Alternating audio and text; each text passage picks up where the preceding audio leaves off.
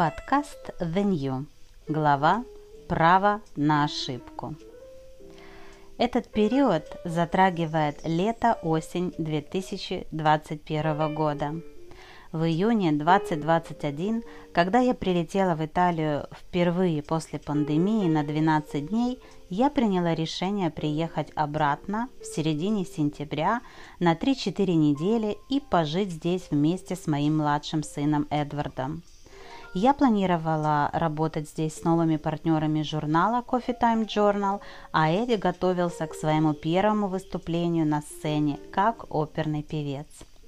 В начале августа в течение недели я смотрела предложения по аренде жилья и старалась понять, где нам поселиться, выбирая между двумя регионами – Лигурией и Пьемонтом. Пьемонт, регион Ланге, один из моих любимых в Италии. Так как, приехав туда осенью двадцать семнадцать, я влюбилась в тот край.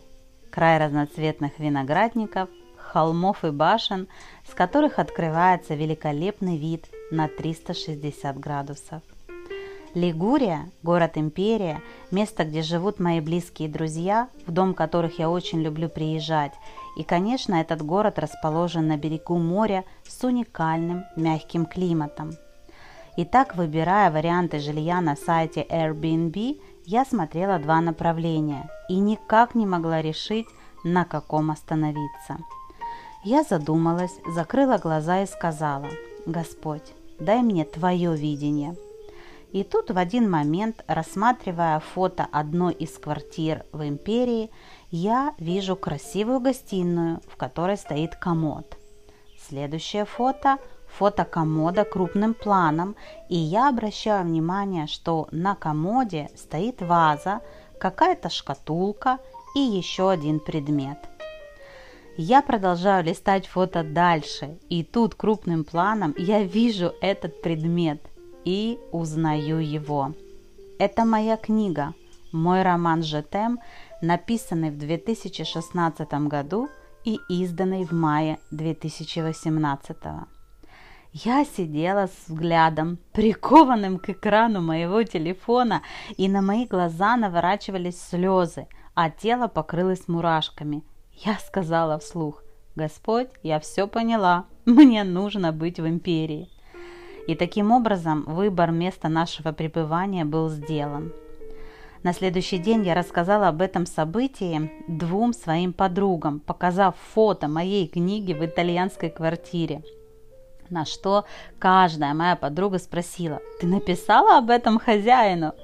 Я ответила, что нет, так как мне не подходит эта квартира для жилья, потому что в ней очень маленькая вторая спальня, и кровать в ней тоже маленькая, а я хочу, чтобы Эдди было комфортно.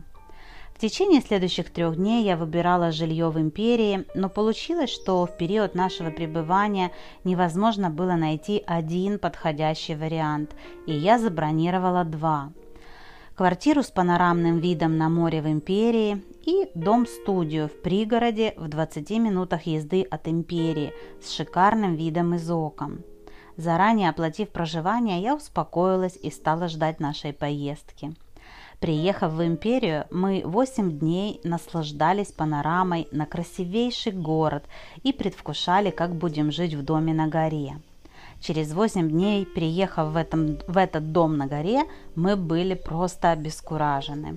Оказалось, что деревня, в которой находится дом, заброшенная, и кроме пяти человек и множества бездомных котов, мы больше никого не встретили.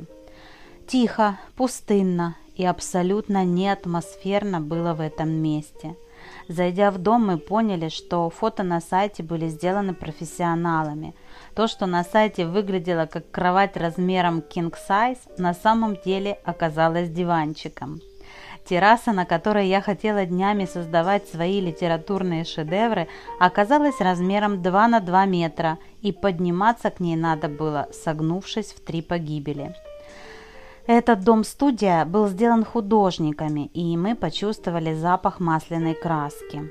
В общем, мы с Эдди сели на диван в гостиной и, смотря друг на друга, понимали, что это не наше место. В моей голове кружилась мысль, что большая сумма денег ушла с моего счета на этот гениальный дом, и так как мы уже заехали в него, у меня нет права на отказ. Я думала, что Эдди скажет: «Не переживай, завтра нам покажется все лучше, нам тут будет хорошо», но он молчал. Тогда я спросила сына: «Тебе не нравится здесь?» Он ответил: «Если честно, нет». И я стала плакать от того, что моя мечта пожить в творческом доме-студии на горе оказалась провальной, от того, что я заплатила большую сумму непонятно за что, и от того, что на моей карте было недостаточно денег, чтобы оплатить другое жилье. Так я плакала, жалея себя, а Эдди пошел еще раз осматривать дом, наверное, пытаясь найти хоть какие-то достоинства. Через несколько минут я почувствовала, что у меня начинает болеть голова, то ли от плача, то ли от запаха краски в гостиной, и, вытирая слезы, я сказала: «Прости, Господь, что приняла спонтанное решение, оплатив это жилье. Покажи нам выход из этой ситуации, мы не можем жить здесь». Вернулся Эдди и сказал: «Слушай, от этого запаха у меня начала болеть голова». И тут мне пришла мысль. Я открыла сайт Airbnb, написала в поддержку клиентов, описав сложившуюся ситуацию и то, что в доме пахнет краской. Даже не рассчитывая на возврат денег, я закончила письмо тем, что мы уезжаем, всего лишь пробыв здесь около часа, и что мы найдем другое жилье. В этот же день нам надо было ехать на репетицию в Ниццу, так как концерт в Санремо должен был состояться в воскресенье, двадцать шестого сентября, а это была уже пятница. Пока я репетировал, я пыталась найти нам жилье, но ничего подходящего не было. В конце концов, я забронировала номер в маленьком отеле в Империи на берегу моря с завтраком и успокоилась на этот вечер. Возвращаясь вечером с репетиции из Ниццы в Империю, мы с Эдди обсуждали, как же много может произойти событий за один день. Утро пятницы мы выезжали из панорамной квартиры в дом-студию, упаковав все наши вещи в машину. Затем произошло наше печальное знакомство с заброшенной деревней, потом поездка в Ниццу на репетицию, ни много ни мало сто километров в одну сторону, и поселение в отеле в девять вечера. Когда мы уже улеглись на кровать в маленьком номере отеля, я зашла на сайт Airbnb и стала искать другое жилье. И, о чудо, в поиске попадается квартира, именно та, где находилась моя книга. Эта квартира была на тридцать процентов дешевле на наши даты, чем я оплатила дом-студию. Я показала эти фотографии Эдди, посетовав на то, что слишком маленькая спальня для него, на что он в шутку ответил: «Я всегда хотел пожить в купе поезда». Я засмеялась, потом проверила баланс своей банковской карты и увидела, что она пополнилась. Моя сестра отправила деньги, не предупредив об этом. Не раздумывая больше, я оплатила новое жилье. Не успела я уснуть, как пришел ответ от группы поддержки сайта Airbnb, где мне сообщили, что нам вернут полную сумму, и уже на следующий день мы получили эти деньги на карту.